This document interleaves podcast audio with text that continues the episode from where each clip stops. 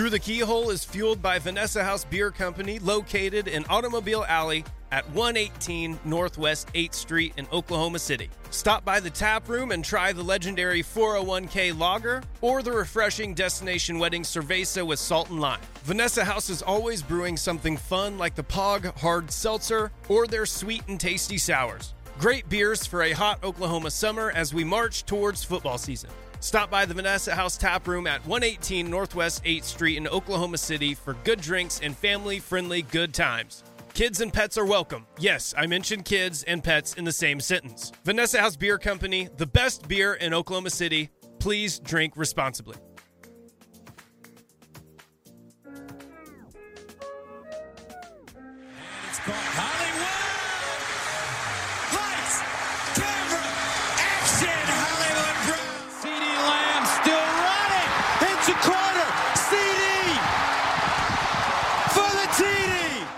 What it is to be champions. Oklahoma invented it. Welcome to Through the Keyhole, an OU fan podcast. I am one of your hosts, uh, joined as all Peyton Guthrie, as obviously that's my name. Uh, joined by always uh, with uh, our producer Matt Burden and co-host Alan Kinney. Uh, Matt's the one who keeps the lights on, keeps hitting the record button, make sure he's editing out on you know the, our bad takes and bad ideas. So anything you hear on this has made it clear. It's all the good takes. This is all the good stuff. Imagine all the stuff that doesn't make the doesn't make the cut. If you want to hear only that th- stuff. I thought I was only it, editing out my bad stuff. I thought Well, I leave you guys in. I, I take all my bad stuff out. I don't know. If you want to listen to all the bad Matt stuff, that's all patreon.com slash through the keyhole. It's four bucks a month. Uh, hear all the bad Matt takes. Trust me, there are plenty and many. Uh, but Matt, how are you doing, man? Uh, I'm doing well, man. Doing well. Um, you know, can't wait to keep editing out some of my bad mistakes, and then I'm going to delete them into the ether. They'll be in- thrown into the void and never heard from again. So you know, uh, technically, I haven't had a bad take on here, um, at least that you guys have heard. Um, Well, but no, I'm doing you, well uh, today, man. Doing well. Solid softball team earlier. Just watched Yeah? Brooke Kep- Brooks Koepka win the BJ Championship. Then I'm about to watch uh, some uh, Eastern Conference Finals action here at 7:30. So big, uh, big sports day today. Well, let me let me ask you a personal question. Do, uh, do, do y'all have a date set yet, or is it, are you guys still just kind of hanging out on the? We're engaged. We do, we do. Uh, J- uh, July 27th of next year. Of I was next about to say that's quick. no, okay, no, next yeah, year. no, not next this year. year. Okay. next year. We got we got a long, long time to figure everything out. So Well, good, good, good, good. Um, Alan, how's it going over there? You set a date a long time ago and nailed that date. I'm assuming. So, how's it going, man?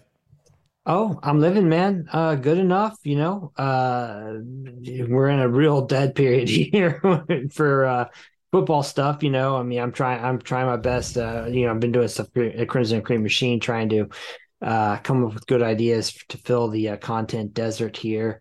But uh no, man, I'm, I'm, I'm having, I'm still living though. I'm still above ground. I guess that's good enough, right?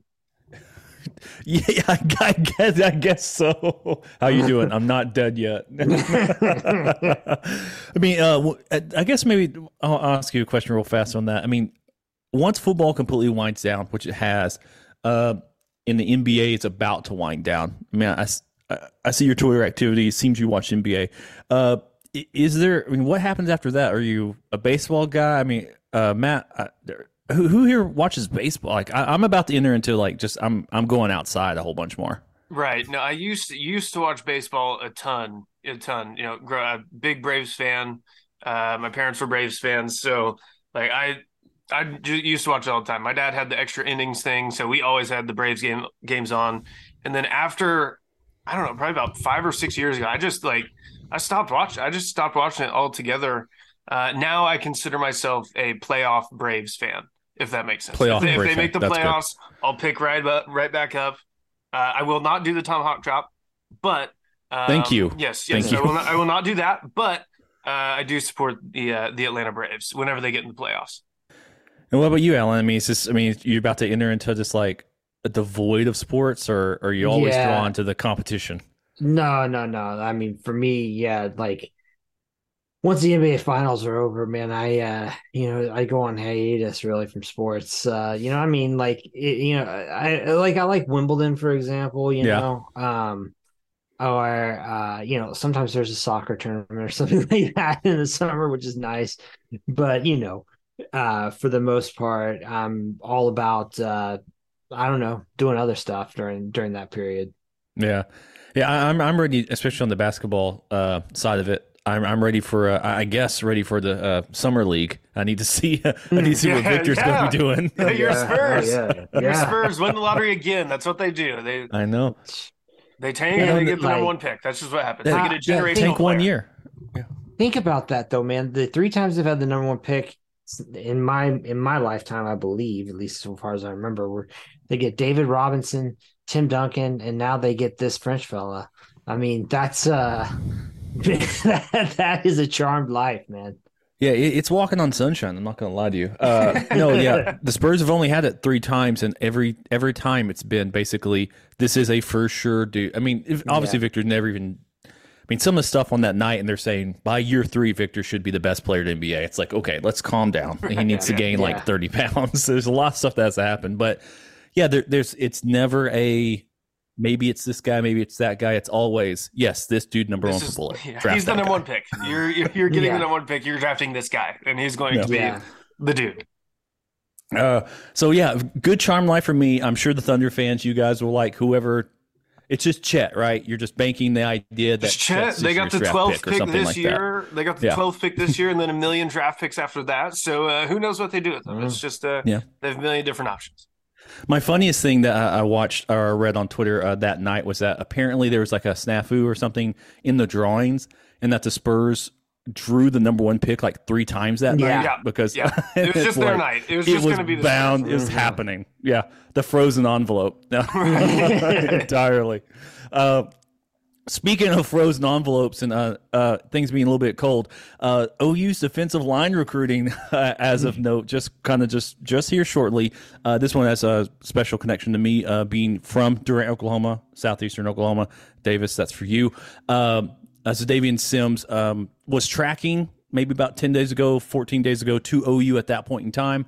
Uh, but maybe people thought OU is in Oregon University uh, as he commits to Oregon at that point in time. Uh, and then also, uh, I think uh, OU had a, a commit from a JUCO defensive end for the 23 class, uh, Lane Jenkins, who Brent had to renege his re- commitment due to a visit that was taken. Uh, I don't know how confirmed that is, but a visit that was taken after the uh, the uh, official commitment. Alan, defensive line is where OU needs to uh, bulk up as it enters into the SEC. Uh, we're getting to the point now. I think OU is trending in the good direction for I think two five stars and a couple other guys, uh, David Stone, Smith, and some other guys. Uh, is the Sims just kind of a hey, this is the cost of doing business type of thing, or um, I don't know, are we just rolling with the punches at this point in time with the defensive line recruiting? Well, I think you hit on it there. You know, I mean, obviously, defensive line, uh, defensive tackle, interior, uh, you know, the interior spots, uh, those are paramount for OU. There's no way around that. Um, but you know, this isn't. This certainly isn't like a a make or break loss. Um, you know, clearly this is a, a player that uh, you know the OU coaches wanted. Um, but you kind of have to uh I think just you, you know accept that uh, these guys are in demand, and you know again it this isn't the kind of player who is going to make or break OU's class. So I, I don't see. I mean, it, you you don't want to lose out on in-state players in particular, um, but again, it's not. It's it's just it's not some type of fatal blow to their recruiting by any stretch. And also the in state of him. I mean, he- yeah, he, he grew up in Sherman, Texas, which is, if you guys don't know the geography of Sherman, Texas, uh, 15 minutes, 20 minutes from Red River. So, I mean, he's right there. He moved to Durant, I think, two years ago. So the in stateness of that is, Yeah. is a little overplayed. Uh, but that said, I've seen online some people are saying, like, well, oh, you never really wanted him that big a deal. He was always a backup plan. Todd Bates was here last week to meet with Yeah. him directly. I mean, this wasn't a oh you had washed their hands of this situation. I mean, they were here um, right before the commitment date. I think that Friday or Thursday he committed this past uh, Sunday on the twentieth, uh, Saturday on the twentieth. I mean, OU wasn't trying; they hadn't given up on Sims, and they're de- you know putting the, the press on him. Um, is he their number one for bullet defensive tackle recruit that they want to get? No, that's still David Stone, but if if you're if your backup guy, if your second tier dude is still a top 250 guy and you can get that as well, then you're then you're doing then you're doing yourself some favors on on on uh, moving to the SEC. Uh, Matt, what are your thoughts on the JUCO kid though? I mean, committing. Uh, I mean, I guess rumored. I don't know how much of this is. Maybe I'm. Someone can just scream at me on Twitter uh, at Peyton Glenn. Uh, should say like Woody. Uh, the JUCO kid Lane Jenkins committing a 23 kid anyway. I thought we didn't have scholarships. Now apparently, you know, the salary cap's fake type of a thing. Uh, uh, commits. I mean, show he has an offer. One minute later, commits, and now he's no longer uh, part of that committed class uh, due to potentially some visits and stuff that were scheduled and he didn't cancel. Uh, what are your thoughts on on that system? If it, is it still something that's good in your mind uh, from that perspective? I mean, I've seen Brent's being kind of you know some some heat from rival fan bases. Which what are you going to do? Bringing up that hey, so and Vasek he he visits somewhere and they didn't decommit and some of things like that. I mean, um, are, are we still totally behind the you've committed no more visits uh, talk? Um, I think it's always a case by case basis. If you're talking about Colton Vasek, who is what like a, a top 100 defensive yeah. end, like yeah, if you committed to us, yeah, you can you can take some visits, but you know we don't like it. But still, if you're committed to us and end up here, then that's that's great for us because you're a top 100 recruit. Uh, if you're a JUCO guy, then hey, uh, sorry, man, we don't we don't need you that bad. I guess is is that, I guess that's kind of the message uh, that they're sending. So there's there's different rules for different types of players. If David Stone committed and ended up taking a visit somewhere, they would be like, "Man, we don't like that, but we're not pulling your scholarship off. We're not we're not uh, getting out of your commitment. You know, all that stuff." Um, so I, I don't know. I mean, it seems like he's been pretty consistent with it for the most part. Mm-hmm. But whenever you're talking about like the big time, big time recruits, then I don't know how like stringent you can be, like strict you can be with that with that rule. So I don't know. I mean, I, I get it. I was kind of with you. I didn't know that they had any scholarships really available, so that's why I was like, that's why I was confused by it the most. Um, but yeah, so I mean, I, I guess uh, well, he got rumored to visit like Illinois or something like that is what I heard. So mm-hmm. maybe maybe ends up Illinois. Yeah, maybe maybe he ends up there at Illinois. But uh, yeah, no, I mean I get the policy, I do, but again, like there's there's just the the way the world works. I mean, there are different rules for different people. Like if mm-hmm. if uh, David Stone does that, then they're not pulling his scholarship offer. They're not. They're still going to take his commitment. It is what it is, man. Alan, I mean, from from your perspective on on the the point that that Matt brought up, basically, there's a you know rules for thee and not for me type of situation. Uh, do you think that's counter counter you know counterintuitive to the uh, to, to, the culture Brent's trying to build there? If in fact we do have a, a, system where some guys have to be super stringent on that, and other guys just purely due to talent or potential uh, have a different set of rules. Well, I mean, I I don't really see this as being uh, a different. I mean, like what like the the the Vasek kid. I mean my understanding is that whatever this this visit was that he took was basically going to a game. I mean, his family had season tickets there. Yeah. And he's from uh, Austin. And he's from whatever, Austin. Yeah. so I mean, like, you know, I guess then you know he was maybe uh, I don't know if they counted it as a, an official. I don't believe that he took it like an official visit there. I mean, you know, I that this just sounds more like um, to me like either there was some some kind of lines got crossed and uh, oh you just decided it wasn't quite worth the hassle like i don't know i mean you know what what venables is saying you know he always says i believe he always says like official visits you know if you're yeah, official yeah. visits we're going to view you as um you know not as as not as not as one of our commitments um so that's you know i mean if the, that's kind of always been his his rule here and i believe that this was still supposed to be that this jenkins um, recruit was supposed to be trying to go to take an uh, official visit to illinois. And so they just you know kind of went their their separate ways. Um so i mean i don't know. I i get i get the policy. I don't know. I mean there's there's I, I think that there's plenty of wiggle room in there, you know, in terms of, you know, if the like the Vasek kid says, Hey, I'm gonna go, you know, I've had tickets, I have I've had season tickets to Texas my whole life. he's telling them ahead of time this is what he's going to do. Like you know, uh, I mean, that's I, I don't really see that as some violation of the policy, but um, you know, if you're trying to kind of do something, you know, go around, uh, you know, not you're, you're not being upfront about what you're doing, I, I guess then that makes more sense to me that you would then say, okay, well, uh, we're going to have to do something else. We're going to have to go step go our separate ways. Maybe on the other recruiting front, I don't know if you guys have, have been paying attention to this. This just recently jumped in front of me. Uh, the Twitter account, the uh, message board uh, geniuses were retweeting some Oklahoma like uh, message board screenshots, kind of losing their minds on the Sims thing, and now you have a bunch of recruiters, uh, recruits retweeting it and commenting on it and things of that nature. Um, are message boards just bad generally, or are we of that opinion? uh,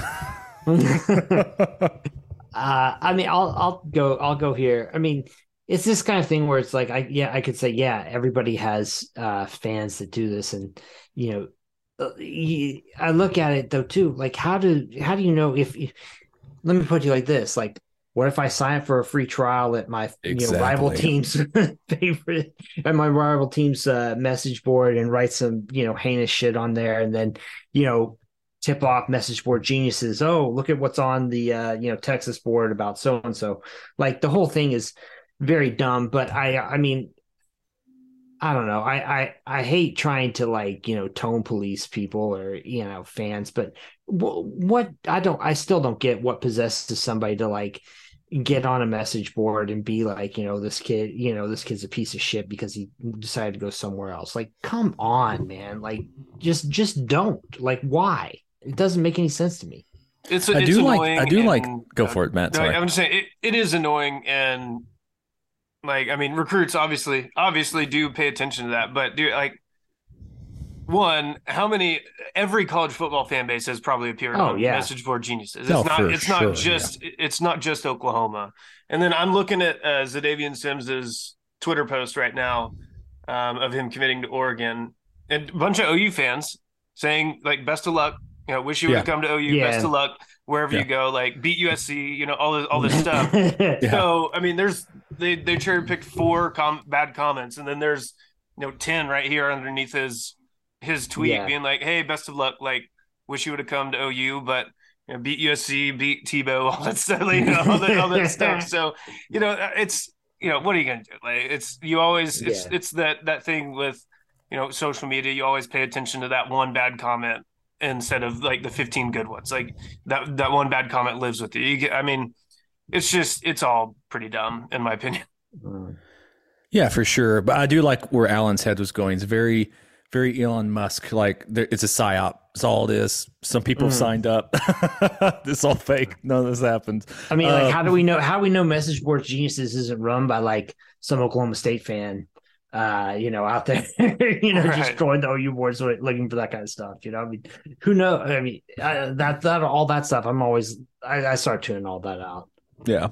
Um, well, I will say that this is going to give us a decent little segue. So uh, when Brent, um, when his tenure ended at the University of Oklahoma as defense coordinator, uh, largely it was because of the defense being unable to recruit and field the, the four down linemen that he needed to have for the uh, four three attack that he was known for and cut his teeth on. Uh, OU started transitioning to a three down lineman. Now some of that was Bob had a bad hip. He wasn't able to travel as much. Jackie Shipp was recruiting a different type of person uh, at the end of his uh, tenure at OU. So, I mean, there was some stuff kind of stacked against Brenton there, but some of that is he didn't have enough defensive linemen or impact defensive linemen recruited to the University of Oklahoma. Went to Clemson, was completely able to uh, rehabilitate his defensive coordinator uh, status by being able to bring in a lot of defensive linemen who made it to the NFL. Uh, but as we're standing right now, that that needs to pick it up a bit at University of Oklahoma. Um, in order to kind of get that four down or a three down look that uh, is really helpful. Um, that OU has to play against these spread spread teams as they move into the SEC. I'm assuming we'll see more four down. That said, USC, Alabama, they're playing more three down linemen uh, as not potentially their base, but more that jack, stand up jack, the Will Anderson types. Not, I wouldn't necessarily call that four down, but he's there. Uh, Alan wrote a pretty good uh, piece that kind of sums up some thoughts on the Crimson Cream Machine about the three down lineman, how it could be implemented into the uh, 23 season. I'm assuming much the heartbreak of every OU fan who just heard that. Uh, uh, Alan, what are your thoughts on the? I mean, how, how? Yeah, Do you think it's just big and overblown, or what are your thoughts on that uh, that that three down versus four down lineman? I think it's entirely overblown. honestly, like I mean, I look at I look at OU's defense last year, and I, for some reason, people really zeroed in on this three down look as being, you know, a huge a huge issue. I mean, I didn't think that OU is particularly great in a four down or a three down look. So I've never yeah. really uh, I, I, I guess I just don't really get that. I mean, a lot of the problems too. I mean, the idea that the front was an issue just doesn't really uh, compute to me. I mean, you know, you had blown assignments in uh, from the linebackers in terms of you know run fits. You had blown assignments from the linebackers in pass coverage. You had blown assignments from you know uh, in the coverage uh, in the, in the secondary. So to me, I mean, it just wasn't. It, you want to be able to have something you know different kind of looks in your in your bag so that when you know you, you face different kinds of opponents you're ready for them like that's that's kind of the definition of being multiple which every defensive coordinator in their in their right mind now is you know using as describing how they want to play defense. Um you know and i think that uh you know this year i mean I don't know. I don't like I said. I just don't. I don't feel like the problems that you had last year were specific to one uh, how they were playing the front. You know. Yeah, it was totally systematic. I mean, if you look at the games OU lost, now those losses do have a lot more rushing success against them. I mean, if you see, if you stack it up from from a accounting number uh, statistical kind of outlook on it.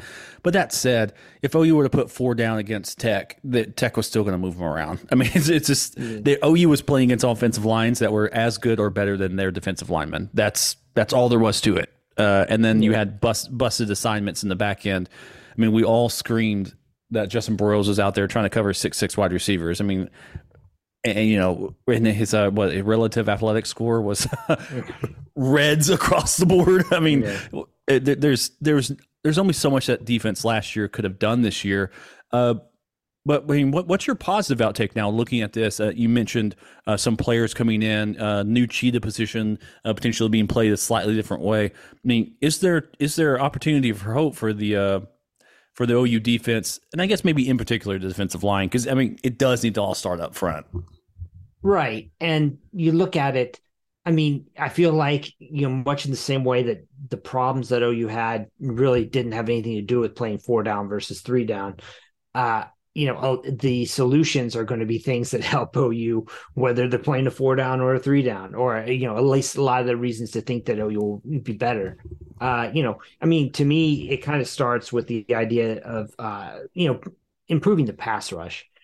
I feel like that was really OU's downfall last year. I mean, just an inability to really uh, get heat on the quarterback without without throwing some kind of blitz out there. Um, you know, OU's clearly made an effort to get better there on the edges uh, through the transfer portal and through recruiting, and I mean that's paying off. I, I can't imagine. I mean, now you know guys like uh, you know Reggie Grimes and Ethan Downs, guys who were uh, last year, some of the players who you know compiled the most snaps on the entire team by the end of the year. Mm-hmm. Now they're now they're competing for you know rotation spots as opposed yeah. to uh, as opposed to that. You know, and on top of that, OU's going to have a better better depth at safety. I feel like this year, you know, kind of similar to what, what I was just saying about Grimes and Downs. You know, you watched last year. I mean, Keyshawn Lawrence played through nagging injuries all year because OU needed him to play. Like, you know, if he wasn't out there, they would it was it was problematic. You know, now you've got guys like Reggie Pearson and Peyton Bowen uh, in the mix. So I feel like they'll have better better depth there also. Um, you know, there's not a Gerald McCoy, there's not a Tommy Harris coming right on, right away on the defensive line to uh, to help out, but all in all, you you kind of add everything up, and I feel like they're just in a better position personnel wise to do multiple things better. Yeah, the thing, uh, if if if you guys uh, listening have listened to, uh, uh, well, checked out the Patreon. I did a, a little small thing about the four down uh, alignment that Brent was uh, deploying during the spring game, and the the jack back or that edge stand, edge rusher is still there, but you know it, it's Bothroyd both times. Like he's a down lineman, you know, hand in the dirt, and then the next step he's standing up, you know, trying to get a different angle on the offensive tackle. Uh, it doesn't seem like they're pulling anything for it to be a true. I mean, they didn't. I mean, what, the the tape I'm cutting up didn't show any true down, uh, three down linemen. I'd have to relook at it uh, closely, but it seemed like any. Yeah, it seemed like OU was living and dying with, hey, we're going to play four down, or at least four dudes in the box at that point in time. The only, I guess, three down lineman position you could say is that uh, a few times in the red zone, they played a, a true uh, Okie front with a three defensive linemen and two linebackers on the edges. So I guess you could, if you really wanted to, you know, really try to hammer hammer me on that, you could say that. Uh, but if you look at the spring game, I think Dasan McCullough really, really opens up the ability for OU to stay in a three in a four down. Um, he's he's able to line up in the alley uh, in a way that White wasn't able to. He's able to kind of be a little more. I mean, he's lankier and rangier. He he he can like cover those zone spots a little better. That said, uh, you know, the touchdown pass to Blake Smith was a busted assignment by him. Uh, he should have followed the. He needs to follow the tight end all the way up. It's there's going to be a learning curve from him as he's pulled further away from the line of scrimmage, like he was at uh, Indiana, and being more of that space backer type of position uh, at the cheetah spot.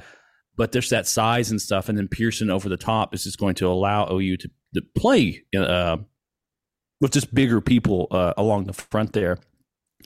Matt, do you think that's basically it, though? I mean, OU just has better players now. Now the defensive scheme's going to look a lot better. I think at least they have better depth, like like Alan was saying. I feel like across the board, they they just have better depth. Not only that, like you're talking about at, at linebacker too. It was like David yeah. And Danny Stutsman, and really that was it. That was it. But um, you know, Jaren Kanak, Kobie McKinzie, Kip Lewis, all these guys get a year older, year, you know, mm-hmm. a year actually in a strength and conditioning program at, at OU. Like, you know, I, I feel a lot better about where the depth is at least. You know, I, am not sure about, yeah, you know, like elite talent. Like I, I know Rondell Bothroyd was good at uh, Wake Forest. Like uh, obviously, I like I like Dasan McCullough what you know he kind of projects to be uh, in his college career. I, I I wouldn't say they have any like elite guys. Dasan McCullough maybe like the the closest one to it, and again like Peyton Bowen, but Peyton yeah. Bowen, true freshman. I'm sure he'll be fine. Like PJ Adebawore, I think will be elite in time, but you know those are two true freshmen. Um, but yeah, as far as depth goes, man, I I feel a lot better, a lot better about where OU's at, especially defensively.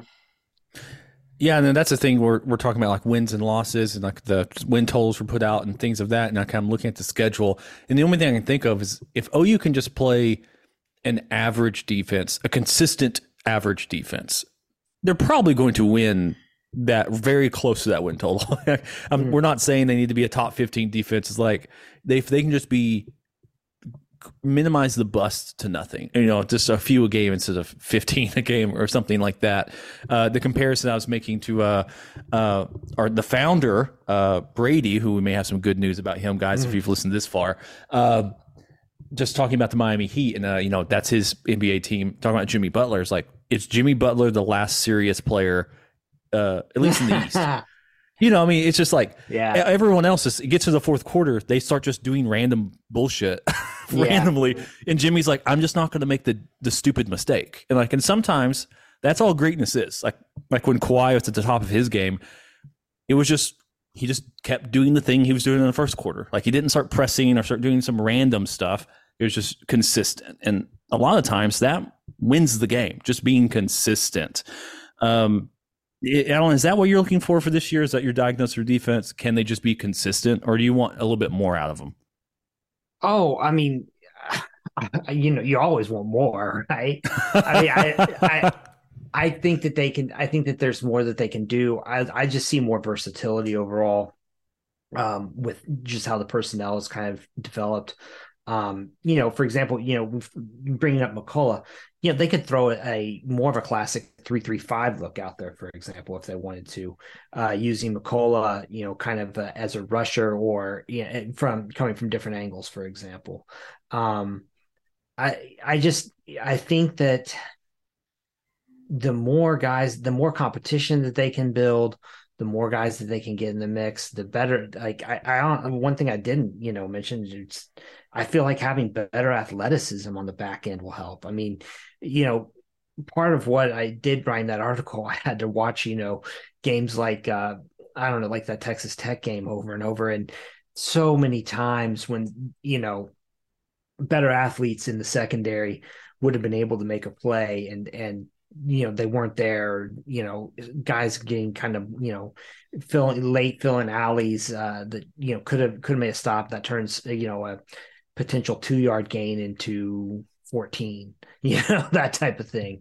Uh so yeah i know i i mean i think consistency would be great but i mean they can they can get better. They can become you know if you want to look think of like in efficiency terms I don't know if they get up into the top 30, I think you'll be in pretty good shape.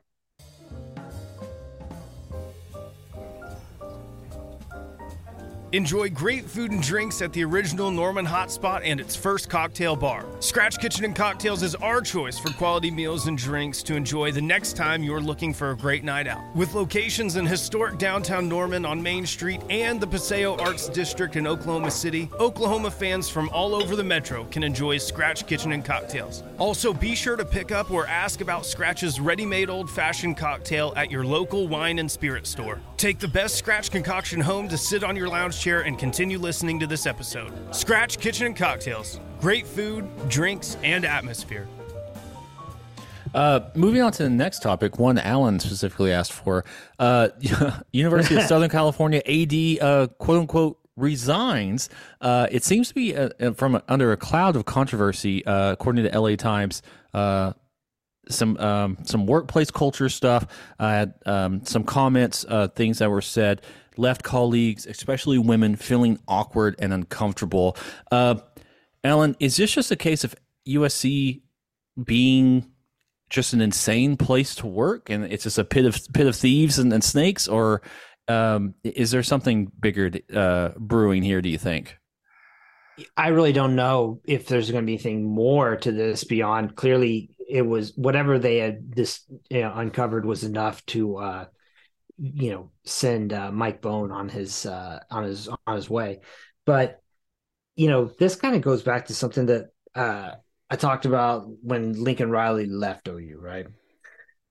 And the, whenever people start freaking out about your your head coach looking at other jobs my my take is always like well if if he thinks that if you're you know head coach he or she think that going to work at you know place x is better then what do you do? You have you know i mean if lincoln riley went when he was ou was always the dallas cowboys was the was the team that always came up. And I, my thought mm-hmm. was if if lincoln riley wants to leave ou to go work for jerry jones be my guest you know, it was the same. it was the same thing with with when you know when there was LSU. I mean, look at look at how things tend to end for coaches at LSU. Generally, it's not very good. So you know when he said when he you know makes this move to go to USC, and he clearly took jabs at OU's administration. You know when he was uh, you know talking about the alignment there and all that stuff. I mean it was my take at the time. Same thing. USC is addicted to being messy. Like they've been that way for 15 years now. I mean, the way it ended with Pete Carroll, I like I just off the top of my head, the way it ended with Pete Carroll, the way it ended with Lane Kiffin, the way it ended with Steve Sarkisian. Uh, they've had, you know, um, with their AD during when all the scandal stuff was happening with Reggie Bush was a huge buffoon. They, you know, they had an AD and Pat Haden who was doing stuff like going down on the sidelines and arguing with referees in the middle of the game. Lynn Swann was caught up in all kinds of shit. Then you get, you know, now you've got this with Mike Bohn On top of that, they were, you know, they were uh, they were taking bribes. You know, there's the whole, uh, you know, varsity blues scandal thing with, you know, many people. I mean, the place is just is addicted to messiness, and if that's the kind of alignment, the kind of culture that you think is conducive to winning, like be my guest and go. Like, you know, but like OU does things Joe Castiglione, I, I, hear people complain sometimes about him being, you know, too uh too tight with spending, whatever, you know, too controlling, whatever. I mean, OU does things like that for a reason. It's a it's it's a culture, it's a way of doing business. And like clearly Lincoln Riley, you know, that chafed him at some point. And like, fine, this is what you this is your alternative. Like, go for it, you know? Yeah, that's something I want to speak on very personally. I mean, I, I, run a department for a Native American government. It's still a government at the end of the day. So I have I have staff members. We're trying to buy things, and I'm like, okay, guys, you gotta understand. It's it, this is not in budget season right now. We have to wait until this time for this to open up, and it's all super super frustrating. And you have to like keep everyone's head like, screwed on straight. Basically, it's like it mm. will happen just it has we have to wait six months. Like I'm sorry, that's just how it is, you know. And I could see somebody who's probably obviously Lincoln Riley, extremely talented, extreme knows what he's doing, and thinking, well, if it's going to happen, then why not just do it now? You know, it's like I, I could see somebody wanting to put this you know, pedal to the metal, keep the gas pumping, you know, all gas, no brakes type of situation. Yeah. Uh, or maybe there's like a, some little finger in him, you know, chaos is a ladder type of a type of an aspect uh, to it all. Um, I mean, I, I don't know. I mean, Matt, from from your perspective, you know, producing the show and you know, radio stuff like that, from I guess purely from an entertainment side, and what would you rather be able to chance to go over the, the sustained stability of an, a University of Oklahoma, or just the chaos of Southern California or you know University of Texas? It's like you've right. always got something to talk about. Right, uh, sustained stabi- uh, stability for me. That's what I because because when something like Lincoln Riley leaving happens, it's such a big deal. It's such a big deal because nothing nothing happens that often. Like the apple cart doesn't get shaken very, very often. And when it does, it's a huge, huge deal. Um, whenever you're living in kind of constant chaos, then it's just like you become numb to it, I guess, at a certain yeah. point. Uh, and it's just like, well, here's another thing. Here's another thing that we have to try to clean up and we have to talk about cleaning up. So no, I would definitely take the uh, sustained success, uh, basically because also I, I just think about like doing maybe like doing radio in LA when uh, Clay Helton was there, and just like mm. what I mean, what do you talk about it? Yeah, we're shitty again. I don't. I mean, what do you what do you really talk about? And I don't know how to. and I don't know how to fix it. Uh, so yeah, no, it, even like that's what I'm saying is like the sustained success, and then even like this year, it's like even a big deal because you know OU doesn't do that. OU doesn't go six and seven. they just yeah. they just don't go six and seven. So um, yeah, no, definitely give me the uh, the sustained success. Yeah, the big talking point, like Alan and I talked about earlier in the podcast for OU football, besides just the losing, was uh, you know, three down linemen. Yeah, like, yeah. Like that, that's like, the level of great chaos. Yeah, like it's like so such so esoteric, you know what I mean? like, oh, uh, but like you know, think about it. I mean, USC, like you're going to be under just this perpetual cloud of scrutiny because there's always something, you know. I mean, if and you know, it's going to be interesting to see how this affects the operations of the football program. I mean, you know, because we don't know who the next AD is going to be. They're going True. into the Big Ten. Uh, will the next AD be?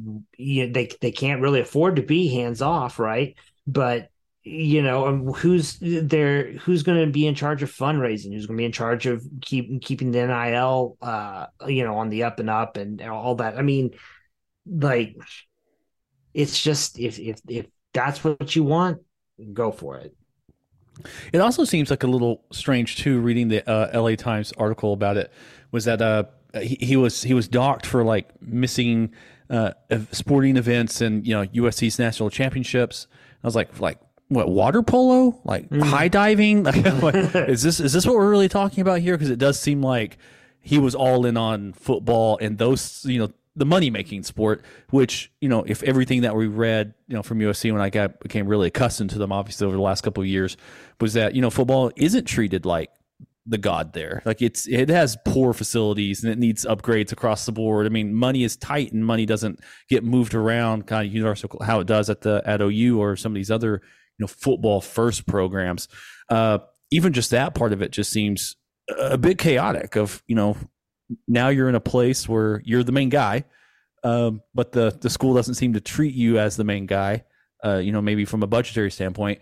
And then you also have like national writers, and again, like uh, God, God love him, Bill Plaschke, just ready for the axe, just ready to chop your head off the moment you lose three games or something. It's like, and that was never going to happen at.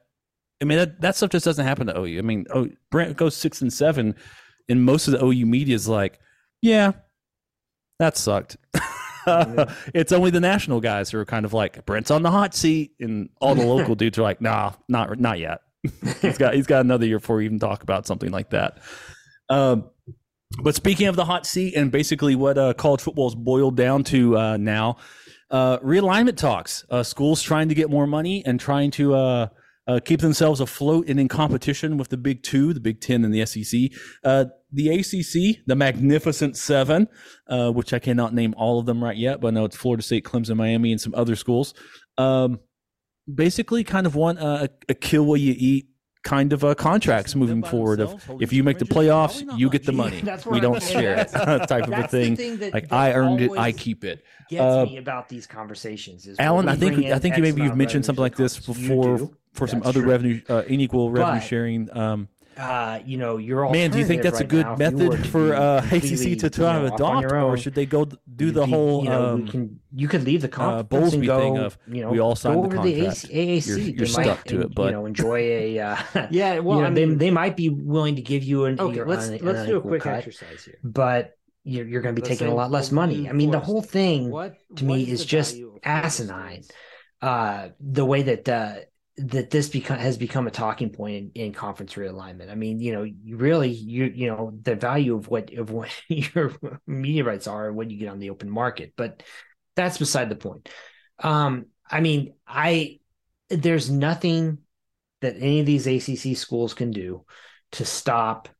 Uh, you know, if the SEC invited Florida State, you know, to uh, join the conference, and you know, whenever, it's there. No no revenue model is going to change them from leaving. There's there's nothing that they can do, you know, to still and, and still, you know, nothing they could do to to ensure that Wake Forest still has a viable athletic department. Uh, so you know, it's just it's not going to. I, they've they've signed a contract. I mean, there's no, there's you know, it sounds to me like this whole deal about giving them, you know, uh, greater share of the, uh, you know, bowl revenue, for example. Yeah. what have you. I mean, that sounds like a nice way to kind of, you know, can't help them save some face, but I doubt it's going to be a significant amount of money uh, going forward. Um, so I just don't see. I don't know. I I don't I don't see uh, where where's Florida State going to go? Where's Clemson going to go?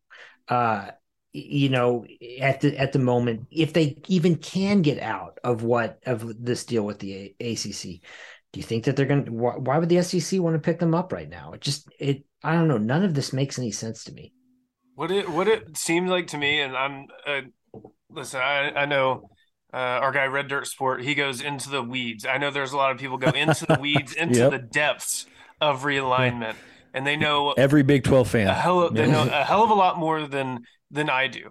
To me, this is this is what it read to me. These seven schools being like looking at the future payouts of the Big Ten, future payouts of the SEC, and being like, "We're pissed. We are not going to Mhm. make anything near this." And that's that's really all it was. It was like we're Again. pissed. They go to ESPN. We are pissed. And they're like, "Cool, you're signed until 2036. I don't know what to tell you. We're not Yeah. just gonna just because you're pissed. We're not gonna cut this con. We're gonna not gonna tear this contract up and sign you to more money. That's not how it works. It's not how this works. They're not going to be like, oh wait, oh you guys want more money? Oh okay, yeah, no, yeah, for sure. We'll rip up this contract that has you signed uh, for the next 13 years, and we'll rip it up and pay you more money for another 13 years. No, that's not how this works. I get you. You can be pissed about all you want, but uh, that's just that's just how it's going to be. Yeah, I mean, and, and if you're ESPN, why in the world? I mean, you get the, the ACC contract is great for you because you're because it's so cheap. Yep. I mean, you know, like, so again, you know, what is, I, I, what, I mean, if ESPN, when you think about it, is the whole, is one of the big movers here, what's the, what are the, how are they going to react if the ACC tries to break up? I mean, like, I just, you know, it was these conferences. I feel like at the I felt like at the time we're making a big mistake by locking in so long term with ESPN, and that's kind of what we're seeing now. I mean, I would argue that even the SEC, uh, for all the money it's making, is probably uh, not getting nearly what it could or or what it's worth. Um, you know, but that's that's the way these schools wanted to do it, so that's what they got. Yeah, I guess the only school you could really look at it is you're talking about the individual income or in what what their media rights worth is, is I guess potentially Notre Dame at that point in time being mm-hmm. independent, mm-hmm. but even they you know still have their handshake agreement with the ACC to play the other teams you know because you have to build a repertoire around it. Like what happens if yeah you're right. What happens if Florida State goes in the like they're like fuck it we're gonna go independent, and then teams like we're just not gonna schedule you. Right. I mean like exactly. Or you have nothing to show. Gonna, how much is it going to cost you to i mean how much is it going to cost you to schedule games? You know what i mean? Like mm-hmm. how much are you going to have to pay if you want to get Ole Miss to come to a home and home? How much you have to pay them? Uh, you know all, all those kinds of things. I mean notre dame you get you know you have the benefit of they have this contract with nbc it's a big deal. They've got a big following. You know i, I don't know what it, what your typical home and home contract looks like with notre dame but my guess is that even you know if it's not particularly lucrative it's still a good good deal for these athletic departments to get a game to get games with Notre Dame, get a game a home game with Notre Dame. You know, I mean, it it it been like Florida State, Clemson, North Carolina, Virginia. They they they're not in that position. They just aren't. Another thing that was hilarious to me is like, yeah, well, OU and Texas got out early. I'm like, yeah, like a year or two early, not 13 years early. Like, not... and they and they pay through the and, and not gonna happen. And they're paying through the nose to do it. Right, you know what exactly. I mean? like it's not like it's oh, you know, we just we, we feel like leaving, so we're out. Like it took forever just to get reach an agreement, and it was and it was expensive. Yeah, I think maybe that's just my general take to it, especially if you, you're these other schools is that you just hold them. I mean, if I'm Boston College, I'd say that sucks. Anyway, uh, yeah. like, what, what, are you going to do? I mean, like, I'm not going to. I mean, why would they? I, I don't know. Like, why would they just go down the route of appeasement, which has never worked in any way, shape, or form in any history lesson we've ever learned? And say, yeah, we'll keep just giving you money.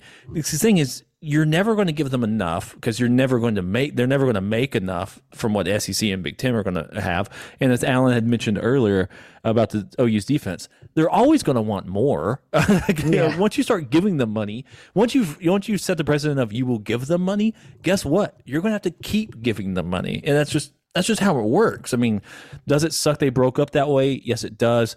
I mean, the Pac 12 and the ACC are just really in a super shitty situation uh, for those conferences. Now, I think long term, they probably need to. I, I would see the network saying, hey, Big 12, Pac 12, ACC, eh, here's some level of make right, but that's it because we need you there just for uh, you know, uh, inventory. Like, you know, it's like we need inventory for different time zones and things like that. But the eyeballs go to the Big Ten and the SEC. That's the fact of life. Um, what's that? Alan, you may help me out here. What's the movie where the guy screaming, "I'm mad as hell, I'm not, and I'm not going to take it." Uh, I think that's something from, that's from before my time, man. I know the one. I think I know what you're talking about. Uh, network, network, the network, network. Yes, and the network. So the main guy, the guy who's mad as hell, and he's like going on TV and screaming. Everyone should watch the movie. It's great, by the way he gets he gets he has a meeting with the, the shadowy network the head network guy and he basically just lays it out for him. He's like this is how the world works. Like, mm-hmm. there is no this, this is how it's going to work from now on. Um it's like you got too close to the sun and like shuts them down. And it i think that's kind of what's about to start happening to some of these uh, conferences is that they're going to go up to the table. Pac 12 has already discovered this. You're going to go up to the table and the network's going to say no. Go play on uh you know whatever uh, you know CW or something. Like it's just not going to. I mean, they're not going to do this, and maybe that is uh, a good vision of the pack of the Big Twelve. My apologies, the Big Twelve for renewing their rights and just signing up for what they signed up for. It's like we're just signing up for stability at this point in time. Like we're trying to just we don't want knives at each other's throats at this point in time anymore. Um, but enough of a realignment. I think we've pretty much covered everything on there. Uh, we're in our extras bit. Matt's going to give us some uh, his hottest softball takes. I, I, know OU and Oklahoma State played today. Uh, what happened in those games? Um, yeah, both are going through. Um, oh, and, surprising. and OU basically today against Cal, it was basically glorified batting practice. Like I mean, they were. Uh, I had mentioned to my, I was texting my dad. They had they had left a couple of, of change up. They had hung a couple change ups just right over the plate, and as you can imagine, home run, home run. I texted my dad. I was like, "How many times is is Cal just going to hang change ups right over the middle of the plate?" And my dad was like, "To be fair, I don't think it matters what they throw. Like they're Yeah. just gonna, they're just going to hit it uh, everywhere." So it was complete domination. Like I said, it's just it, it's tough to keep finding new and creative ways to say they're really fucking good. Like that's just Yeah. there's it's tough to keep finding different ways to say that the best hitting team, best pitching team, best defensive team. Uh, I mean, I don't know what to say. They won 44 in a row now. Crazy. 40. It's either Four 44 or 45. Or either way, yeah. A It's lot. something And they've won a lot in a Yeah, row. Something astronomical. Yeah. Yeah. Yeah, uh, they have they have Clemson coming up next in the Super Regional. OU does. Uh, I do not remember who Texas or Oklahoma State. I think Texas gets Tennessee. Uh, I can't remember who Oklahoma State gets. But softball's hot, uh, obviously, in the state of Oklahoma. It's it's, gr- it's awesome to see that happen uh, and the way that goes. But Matt, thank you for giving us a little softball corner there. We saved it to the end, so everyone- everyone's listening. Uh, and then I want to leave the uh, the listeners for one last thing, uh, really random off the wall. I was wa- uh, reading a uh, UniWatch uh, dot com uh, article, the latest one, talks about how um, how more and more teams are using black. Uh, he would call it a black for black sake for their uniforms. And uh, he's kind of coming around to the idea that maybe black should be treated as a neutral color, like white or gray. Um, and instead of it being like a uh, being introduced, because more and more teams are doing that. I found that somewhat interesting. Um, if you guys, if anyone listening also likes the idea of uniforms and what colors they should have, uh, hit us up on Twitter. Uh, let us know if, if black's just cool just to put on any uniform. Who cares? Or if you're more a little traditionalist like I am at the end of the day. Uh, but for uh, for myself, for Matt, for Alan, for the founder, for the Patreon, for Davis. Uh, thank you guys so much for listening. Hit us up on the Patreon. Uh, go to Vanessa House. Go to Scratch. Uh, and a free shout out. Go to Human Interaction in Norman, a great little uh, vintage uh, a store clothing kind of place and plant store. Uh, they're super awesome as well. Um, but I guess, guys, Matt takes us out of here. Boomer. Sooner.